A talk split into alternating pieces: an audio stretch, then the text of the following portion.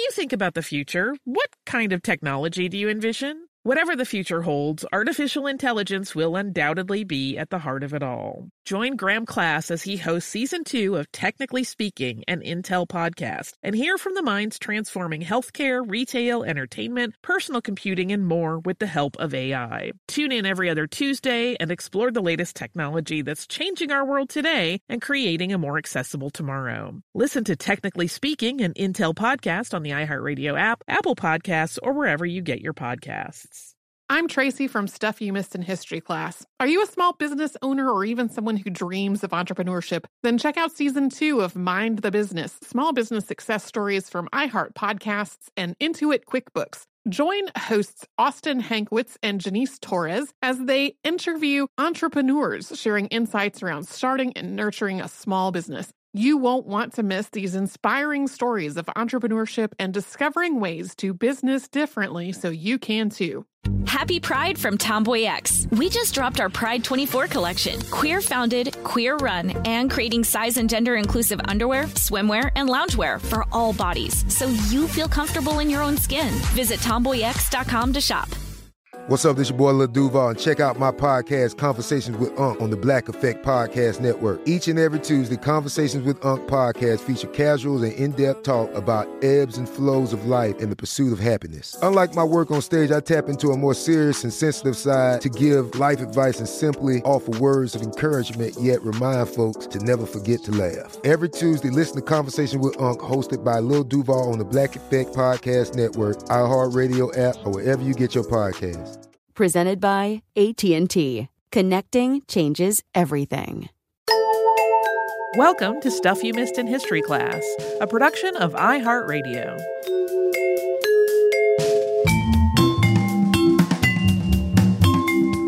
Hello and welcome to the podcast. I'm Tracy V. Wilson. And I'm Holly Fry. With things being as they are currently, I just wanted to work on something that felt at least overall kind of positive. And I also wanted to get a little outside of the 19th and 20th centuries because I had done some things in that time span right before I went on vacation. And then I came back from vacation to a pandemic and did some more. And it started to feel like a lot. So I said, let's, I'm going to try to find something totally different. And that finally led me to Ashoka, who ruled the Mauryan Empire on the Indian subcontinent in the third century BCE. So a very different time and place. Ashoka was a real person and also a legendary figure within Buddhism. And for centuries, Buddhist legends and stories were the primary source of information about his life and rule, both within and outside of South Asia. So, today we are going to talk about what we know about this man and the empire and how that story grew in importance within Buddhism. And as just a note, a lot of the chronology that we're talking about today is a little bit fuzzy, as is often the case when we're talking about something so long ago a lot of the dates that are documented aren't specific calendar dates. They're things like in the eighth year of Ashoka's reign.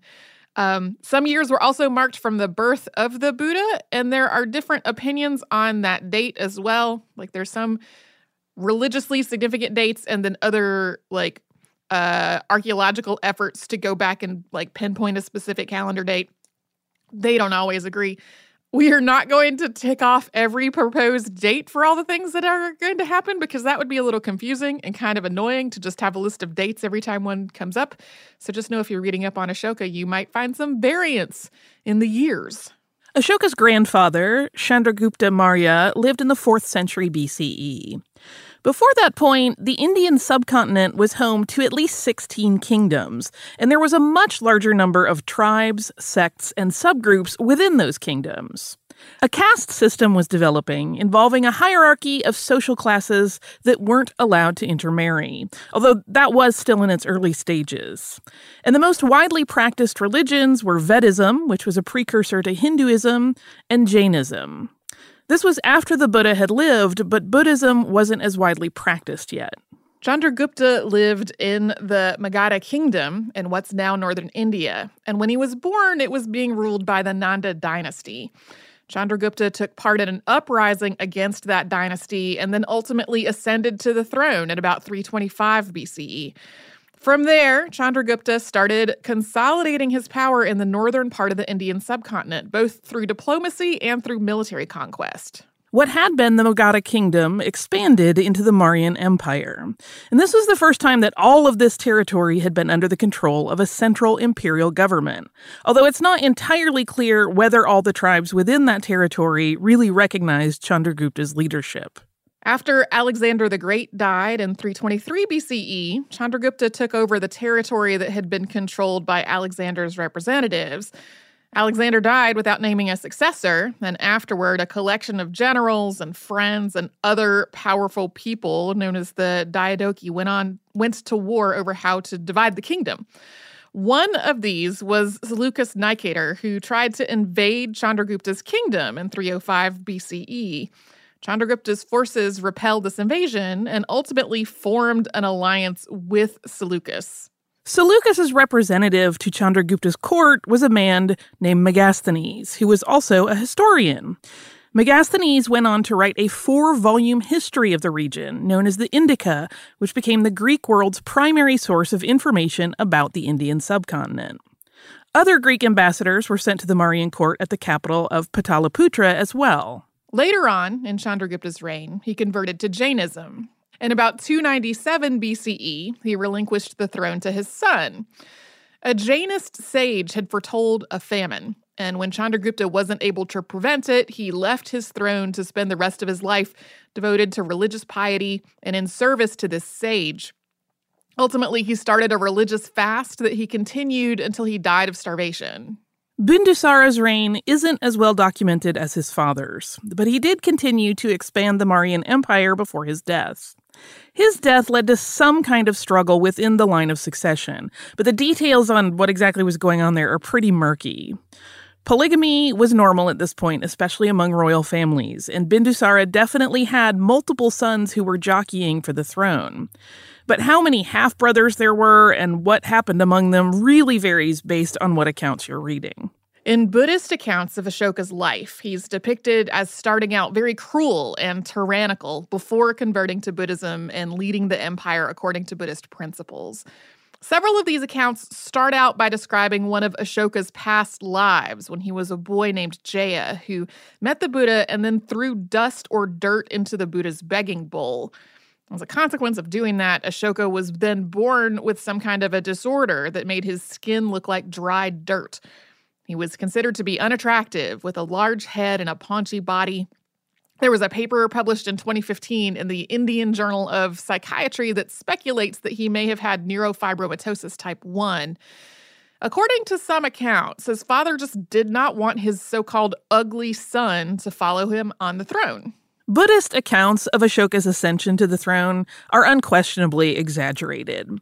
They describe him as ruthlessly killing 99 half brothers to get them out of his way before starting his rule as a vicious leader, torturing prisoners, executing an entire harem after someone insulted him, and killing advisors who failed a loyalty test. And this earned him the nickname Ashoka the Ferocious. Secular accounts are not nearly as dramatic, though. They acknowledge that Ashoka was not his father's oldest son or the first one in line for the throne. But Bindusara's chosen successor, Sushima, was tasked with dealing with an uprising and he handled it badly. That caused him to lose the confidence of Bindusara's advisors. So either Ashoka played a part in Sushima's execution and took his place, or Bindusara's advisors simply disregarded the emperor's wishes and put Ashoka onto the throne instead of his older brother. Either way, after ascending to the throne around 270 BCE, Ashoka seems to have spent the first few years of his rule simply solidifying his political position. He built alliances and relationships among other powerful people in his court and in the rest of the empire. And he also tried to create an efficient and organized political administration. Then, about eight years into his reign, once that throne seemed secure, Ashoka decided to do what his father and grandfather had both also done, which was to try to expand the empire. The kingdom of Kalinga in the southern part of the Indian subcontinent would give the empire control of important ports that would allow them better access to trade along the Indian Ocean. So Ashoka first demanded that the Kalinga kingdom agree to be annexed into the Mauryan Empire. The kingdom refused, so Ashoka invaded. Once he had conquered the Kalinga kingdom, the Mauryan Empire stretched across nearly the entire Indian subcontinent, from what's now Afghanistan in the east to Pakistan in the west, including parts of Nepal and nearly all of India. Only the very tip of the subcontinent remained part of the Chola dynasty. This was the first time in history that so much of the Indian subcontinent had been united as one empire.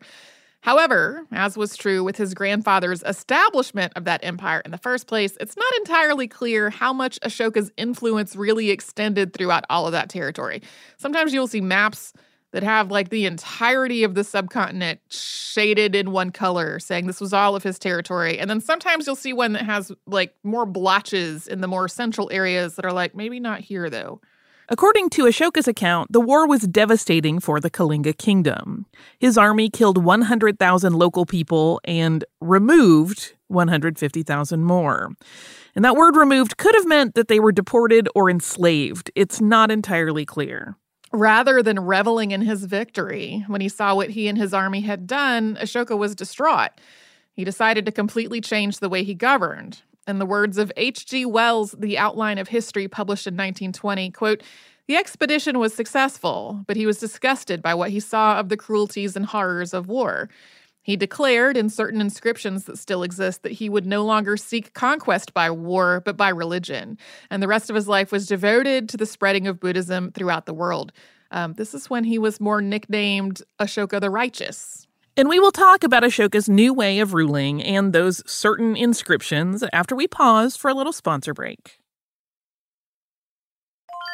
I'm Tracy V. Wilson from Stuff You Missed in History class. Did you know small businesses make up 99.9% of all businesses in the United States? The world is powered by entrepreneurs, and if you're a small business owner or even someone dreaming of starting your own business, then you'll want to check out season two of Mind the Business Small Business Success Stories from Ruby Studio, from iHeartMedia, and Intuit QuickBooks. And every episode, hosts Austin Hankwitz and Janice Torres talk to entrepreneurs about how they've grown from the lessons of launching and nurturing a small business and how they have found success being their own boss. From the excitement of first starting out to finding the right tools and resources to process invoices and payments like QuickBooks Money, you won't want to miss these inspiring stories of entrepreneurship and discovering ways to business differently so you can too. And if you're a small business owner or even someone dreaming of starting your own business, then you'll want to check out season two of Mind the Business Small Business Success Stories from Ruby Studio, from iHeartMedia, and Intuit QuickBooks.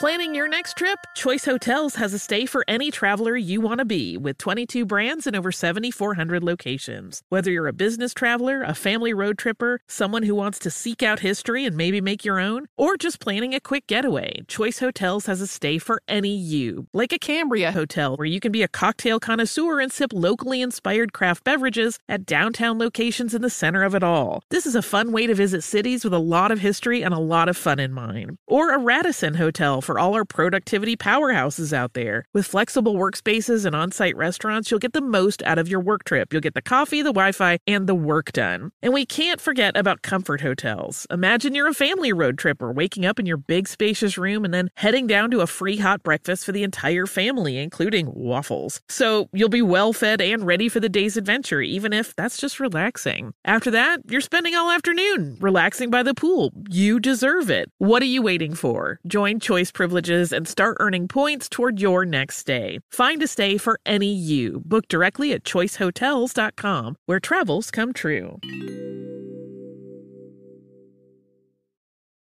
Happy Pride from Tomboy X. We just dropped our Pride 24 collection. Queer founded, queer run, and creating size and gender inclusive underwear, swimwear, and loungewear for all bodies so you feel comfortable in your own skin. Visit tomboyx.com to shop. Looking to part ways with complicated, expensive, and uncertain shipping? Then give your business the edge it needs with USPS Ground Advantage shipping from the United States Postal Service. Keep everything simple with clear upfront pricing and no unexpected surcharges. Keep things affordable with some of the lowest prices out there. And keep it all reliable with on-time ground shipments. It's time to turn shipping to your advantage. Learn how at USPS.com slash advantage. USPS Ground Advantage. Simple, affordable, reliable.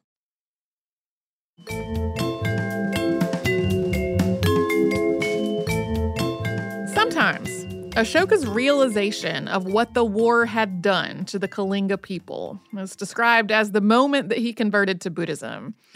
But it seems that that conversion had really happened at least a couple of years earlier. So he didn't suddenly become Buddhist after looking back on what he had done in this war.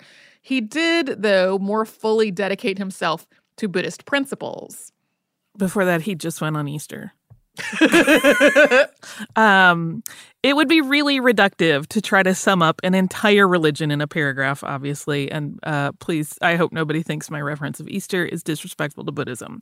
Uh, but to explain Ashoka's outlook, we do need to explain some terminology, particularly Dharma.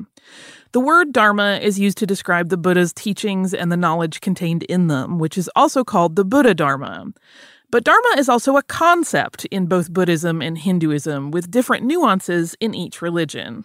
Uh, sometimes you'll hear people try to translate this word in a really simple way, but in these contexts, the word dharma really doesn't have one precise equivalent in English, and it's also evolved in its meaning in the centuries since Ashoka lived.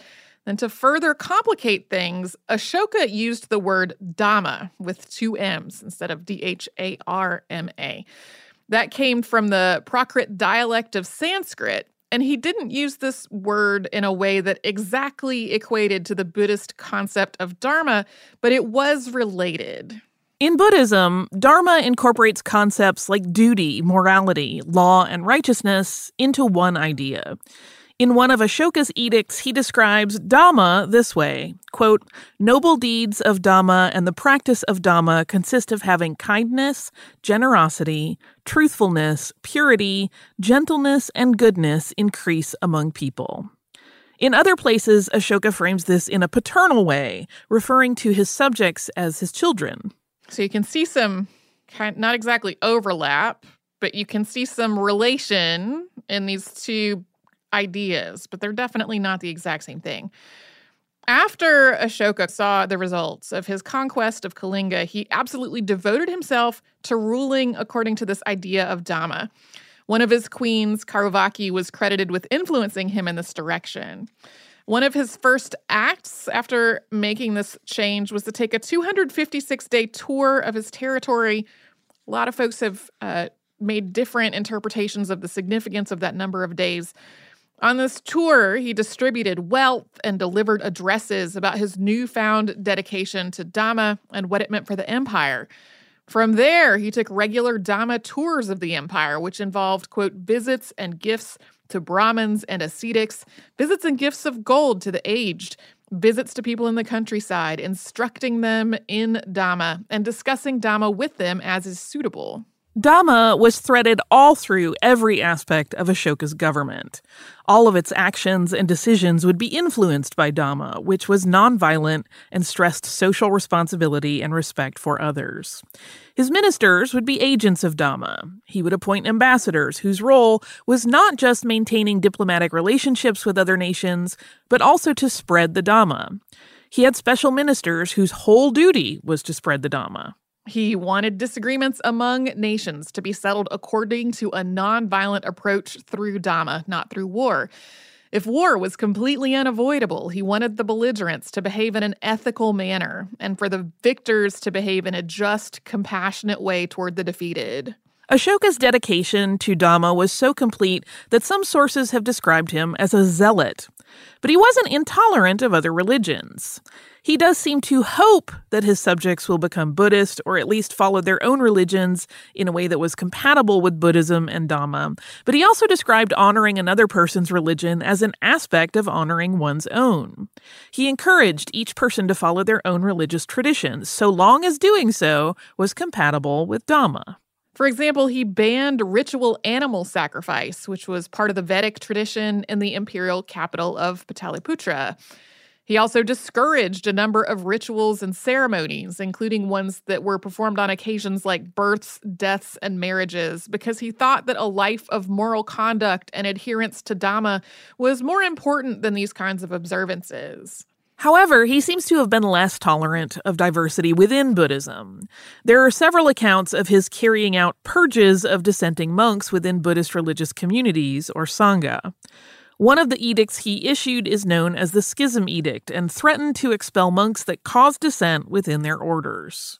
Another aspect of Ashoka's concept of Dhamma was making sure the people in his empire were well and cared for.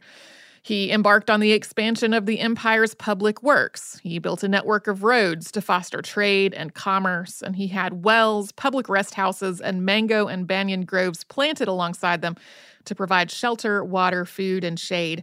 He also built irrigation systems and dams and ordered the cultivation of medicinal plants. He established programs to help the poor and the elderly and encouraged the population to be frugal in their personal spending, but generous toward priests, ascetics, and the poor. He established medical practices for people and for animals, and if he discovered that people in a particular area didn't have the medicinal herbs or other supplies that they needed, he sent them. He had so much focus on all of this that sometimes the Mauryan Empire under his rule is described as the first welfare state.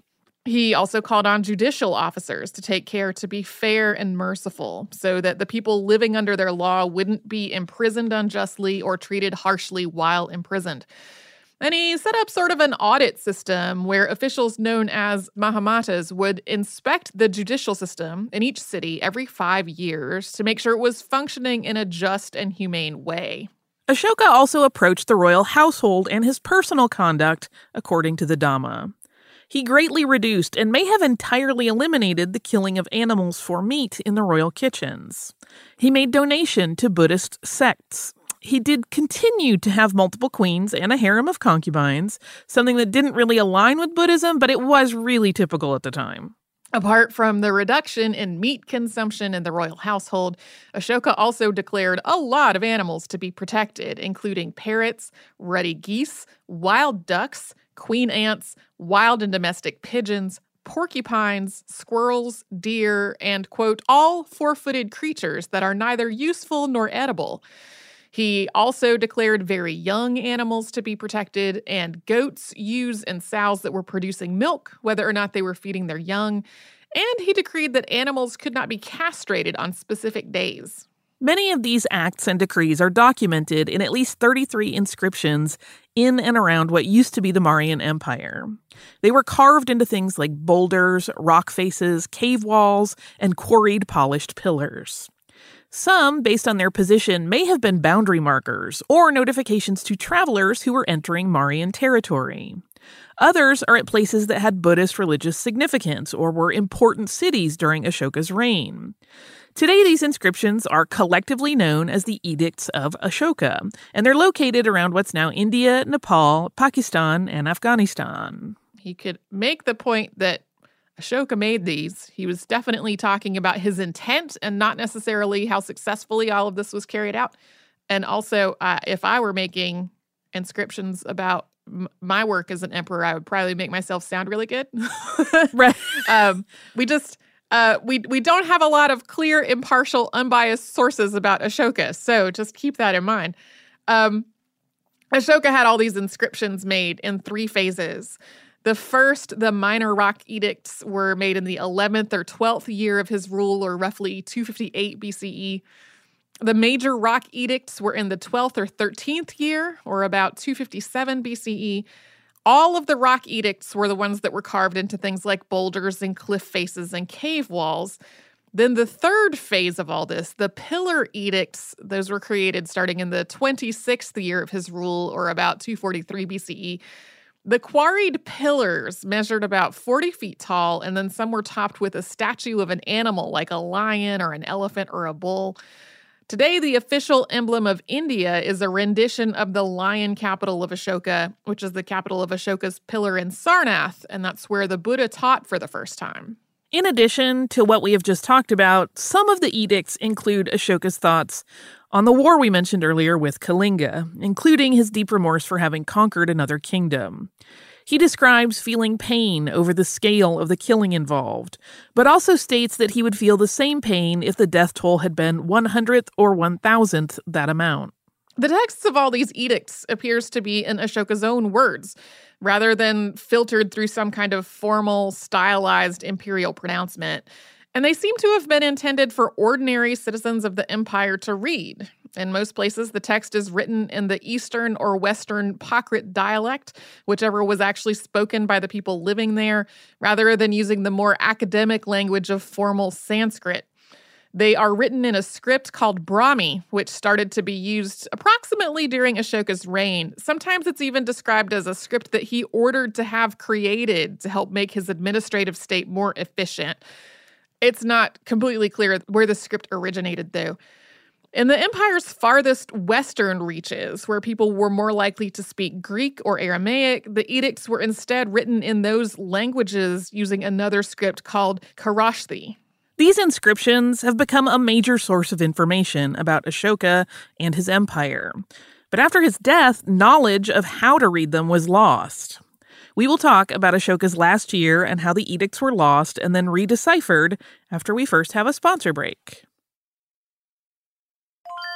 I'm Tracy V. Wilson from Stuff You Missed in History class. Did you know small businesses make up 99.9% of all businesses in the United States? The world is powered by entrepreneurs, and if you're a small business owner or even someone dreaming of starting your own business, then you'll want to check out season two of Mind the Business Small Business Success Stories from Ruby Studio, from iHeartMedia, and Intuit QuickBooks. And every episode, hosts Austin Hankwitz and Janice Torres talk to entrepreneurs about how they've grown from the lessons of launching and nurturing a small business, and how they have found success being their own boss. From the excitement of first starting out to finding the right tools and resources to process invoices and payments like QuickBooks Money, you won't want to miss these inspiring stories of entrepreneurship and discovering ways to business differently so you can too. And if you're a small business owner or even someone dreaming of starting your own business, then you'll want to check out season two of Mind the Business Small Business Success Stories from Ruby Studio, from iHeartMedia, and Intuit QuickBooks.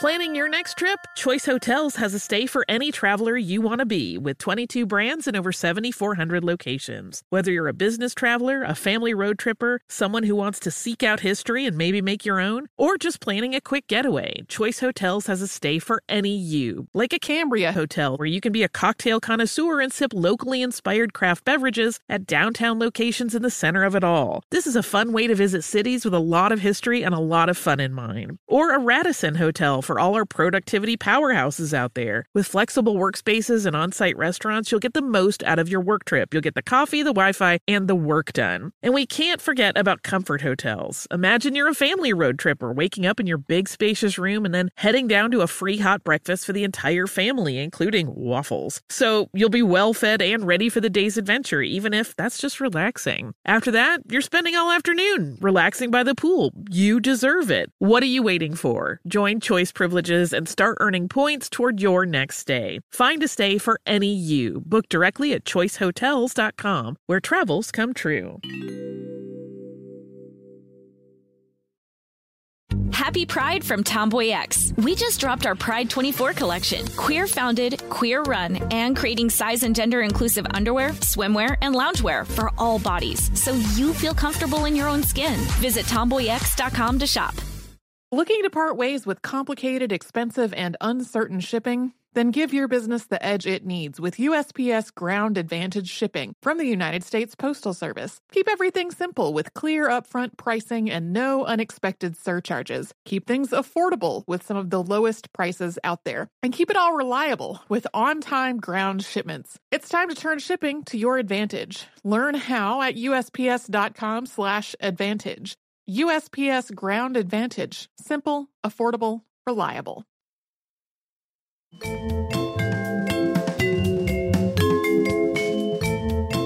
Ashoka's adherence to Buddhism and his focus on Dhamma seem to have increased throughout his lifetime. He went on pilgrimages to various sites that were associated with the life of the Buddha, including the Buddha's birthplace and the tree under which the Buddha attained enlightenment. In his last years, Ashoka started making more and more donations to monasteries and other religious communities out of the imperial treasury until his advisors cut off his access to it out of fear that he would drain it completely. At that point, he started donating his personal fortune. I like that they took away his checkbook. Um, Ashoka became ill toward the end of his life. In the Buddhist legends that evolved after his death, he continued to give away his personal wealth until all he had left was half a piece of fruit. He gave that last piece to the monk that was caring for him on his deathbed. Ashoka died in about 232 BCE, having ruled the Mauryan Empire for almost 40 years. The empire itself lasted only another 50 years approximately after that, and during that time it had six more emperors. The Indian subcontinent is huge, and there was and is a lot of diversity among its peoples and sects. Most of these uh, you know, kingdoms and sects and peoples had only been considered part of one empire for less than a century when Ashoka died. So it seems that his successors just didn't have the skill or charisma to hold the empire together. Sometimes you'll also read arguments that all of this charitable work and good that he was trying to do just made things impossible for his successors to continue after he had died. Yeah, they're probably a little short on resources. Yeah. Um, one ongoing topic of discussion about Ashoka today is whether to describe him as a Buddhist king or emperor. In general, Buddhism is a religion that focuses on the individual. The Buddha's enlightenment related to the idea that suffering exists and it exists for everyone, and each person can end their own suffering through the Eightfold Path. So these eight elements are translated in various ways, with one of the translations being right understanding, right thought, right speech, right action, right livelihood, right effort, right mindfulness, and right concentration. So, according to Buddhism, if each person follows the Eightfold Path, the whole of humanity can be released from suffering. But every person's release comes from that person's own pursuit of the path, not someone else's. Like, I can do everything in my power to bring enlightenment to Holly, but that's Holly's work. like, it is not something that can be bestowed on one person by another. Right. I just want the magic tree to sit under. I know it's not magic. Um, in Ashoka's edicts, he described himself as a lay Buddhist, but much of his governance of the Mauryan Empire was outwardly focused on taking actions as emperor to relieve the suffering of others. He doesn't refer to philosophical Buddhist ideas in his edicts, but to moral, compassionate, and ethical actions and behavior. So it's not as clear whether he thought his rule as emperor was a Buddhist act or an expression of his Buddhism. He describes himself as Buddhist, but he doesn't describe his empire or his rule as Buddhist. However, as the Buddhist religion grew in the years after Ashoka's death, various people and sects claimed Ashoka and his leadership as their own. Buddhism grew and expanded through the Indian subcontinent and beyond, and for a time it became the most widely practiced religion in what's now India. Ashoka became a really legendary figure within that tradition, with stories that exaggerated his early cruelty to make that conversion to Buddhism and subsequent behavior more compelling and dramatic. He was interpreted as a Buddhist emperor and even credited with the growth and the spread of Buddhism as a religion. Some even went so far as to credit Ashoka with the Third Buddhist Council, which was convened at his capital around 247 BCE. The Third Buddhist Council discussed matters of doctrine and dispatched missionaries to establish new Buddhist communities, and it played a direct part in the expansion of Buddhism in South Asia and beyond. But it was convened independently from Ashoka, and it was not something that he controlled. Over time, Megasthenes' Indica was lost, although fragments of it are included in other Greek writers' work. So we have basically quotes from it, but not the entire four volumes. Knowledge of how to read the inscriptions on the edicts of Ashoka was lost as well, and some of that loss was intentional. Later rulers defaced the carvings or added their own names, something we've talked about with other long ago historical rulers. In about the 5th century CE, Hinduism replaced Buddhism as the major religion on the Indian subcontinent, and some Hindu religious leaders intentionally worked to try to erase Ashoka and his Buddhist influence from history. Eventually, the only remaining sources of information on Ashoka were Buddhist legends written in Sanskrit, Pali, Tibetan, Chinese, Japanese, Thai, and other Asian languages. The two longest and most detailed sources are the Ashokavadana from the Divyavadana, which was written in northwest India in Sanskrit approximately 200 CE, and the Mahavamsa, which is an epic poem written in Sri Lanka in the 5th century CE in the Pali language. Uh, so obviously, a lot of time had passed between his life and when those were were penned. Uh, in a very general sense, these two accounts reflect two different Buddhist perspectives, with the Ashokavadana being more reflective of Mahayana Buddhism and the Mahavamsa being more reflective of Theravada Buddhism. Both of these are definitely Buddhist works of literature, though, and their accounts of Ashoka's life and reign are unquestionably influenced by Buddhism as a religion and by Buddhist literary conventions. In addition to the basic chronology of Ashoka's life that we have already discussed, Buddhist accounts include stories that are more like parables, illustrating Ashoka as a Buddhist leader. In one, for example, Ashoka orders the construction of 84,000 stupas, which are dome or mound like structures containing relics. He did this all within a day, with the sun pausing to let him finish, something that is usually interpreted as having been a solar eclipse one of the books that I read as um, a source for this episode uh, went through when all the solar eclipses occurred during his reign to try to reference when building of stupas may have happened. Um, there's been a lot of effort to try to make a, like a clear and accurate chronology. Anyway, uh, these legends and poems became nearly the only source of information about Ashoka from sometime a few centuries after he lived until the 19th century. English antiquarian and Orientalist James Prinsep became the first European scholar to decipher the Brahmi script in 1837. He had become interested in the script after a fragment of one of Ashoka's pillar edicts was unearthed, and he wanted to try to preserve this language. But it took a while for people to connect the newly deciphered text back to Ashoka. Most of the inscriptions use the name Devanam Priya, or beloved of the gods, rather than Ashoka's actual name. So at first, Prinsep attributed them to Devanam Piya Tissa of Sri Lanka, and there is still some debate about whether all of the inscriptions should be traced back to Ashoka. Another scholar, George Turnour, made the connection between Prinsep's work and Ashoka in the 19th century. Uh, this, of course, led to an effort to figure out number one, what all of the pillars said, uh, and then to figure out the truth behind the legendary accounts of Ashoka, which had become more widely known at the time.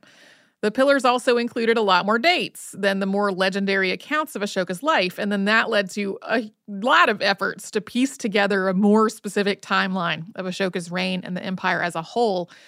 Uh, the Western look at all of this text also sparked a lot of interest in the text itself. And at this point, the edict's text has been studied a lot more thoroughly than the archaeological context of the inscriptions themselves. We'll end with something H.G. Wells wrote about Ashoka in The Outline of History, which was published in 1920. Quote, For eight and twenty years, Ashoka worked sanely for the real needs of men. Amidst the tens of thousands of names of monarchs that crowd the columns of history, their majesties and graciousnesses and serenities and royal highnesses and the like, the name of Ashoka shines, and shines almost alone, a star. From the Volga to Japan, his name is still honored. China, Tibet, and even India, though it has left his doctrine, preserve the tradition of his greatness. More living men cherish his memory today than have ever heard the names of Constantine or Charlemagne. Obviously, is a very Western approach to Ashoka, uh, but I loved that quote anyway. And I wanted to include it. I found reading about all of Ashoka's um, at least intent to do good deeds and good works to just be very comforting in the time of pandemic chaos that we are currently living through. Uh, so I am glad that was where I ultimately arrived when trying to figure out what to research today. Yeah. Uh, do you have a bit of listener mail? I do. It's also a pretty optimistic listener mail. It is from Claire. Claire wrote in after the Rinderpest episode and says, Hi, Holly and Tracy. Just finished the Rinderpest episode. Always good to remember what humanity is capable of when we work together. You didn't mention, so I don't know if it came up in your research, but one of the knock on effects of eliminating Rinderpest was the restoration of the Serengeti. Wildebeest and water buffalo are keystone species. In the 50s, the wildebeest population in the Serengeti Park was 700,000. By the 80s, it soared to 1.5 million. Here's a link outlining how this improved the ecology of the park. If you want a gorgeous nature documentary while staying at home, the Serengeti Rules covers this with gorgeous footage to boot. I think now more than ever, it helps to remember the words of James Earl Jones We are all connected in the great circle of life. Keep up the good work and stay safe and healthy, Claire. Thank you, Claire, um, for this email. Um, I had read a tiny bit about what happened uh, in various African ecosystems after rinderpest was eliminated, but I also needed to finish writing the episode so we could record it, um, which I know happens to the both of us at times. Oh, yes. Um, the when it gets to the point where it's like we got to say this is done. So thank you so much for giving me the chance, Claire, to say something about it on the show. Uh, if you'd like to write to us about this or any other podcast, we're at historypodcast at iheartradio.com. And then we're all over social media at Missed in History. That's where you will find our Facebook, Pinterest, Twitter, and Instagram. And you can subscribe to our show on Apple Podcasts, the iHeartRadio app, and anywhere else you like to get your podcasts. Stuff You Missed in History Class is a production of iHeartRadio. For more podcasts from iHeartRadio, visit the iHeartRadio app, Apple Podcasts, or wherever you listen to your favorite shows. Happy Pride from Tomboy X. We just dropped our Pride 24 collection. Queer founded, queer run, and creating size and gender inclusive underwear, swimwear, and loungewear for all bodies so you feel comfortable in your own skin. Visit tomboyx.com to shop. Xfinity has free premium networks for everyone this month, no matter what kind of entertainment you love. Addicted to true crime? Catch killer cases and more spine-tingling shows on A&E Crime Central. Crave adventure? Explore Asian action movies on Hi-YAH. Searching for something extreme? Check out skating, snowboarding, and more on Fuel TV Plus, the global home of action sports. And find crowd-pleasing bops on iHeartRadio's Hit Nation playlist. There's new free shows and movies to love every week. Say free this week in your Xfinity voice remote. We are the voice of NASCAR. The green flag is in the air, and we are underway. The great American race. The Motor Racing Network. NASCAR Cup, Xfinity, and Craftsman Truck Series Racing live on your hometown radio station and MRN or NASCAR.com. Martinsville, Talladega, the Chicago Street Course. We have the side by side action and last lap passes for the win. Photo finishes. Ryan Blaney will win. The voice of NASCAR, the Motor Racing Network work. Xumo Play is your destination for endless entertainment. With a diverse lineup of 350 plus live channels, movies, and full TV series, you'll easily find something to watch right away. And the best part? It's all free. Love music? Get lost in the 90s with iHeart 90s, dance away with hip hop beats, and more on the iHeartRadio music channels. No logins, no signups, no accounts, no hassle. So what are you waiting for? Start streaming at play.xumo.com or download from the app and Google Play stores today. All you can stream with Xumo Play.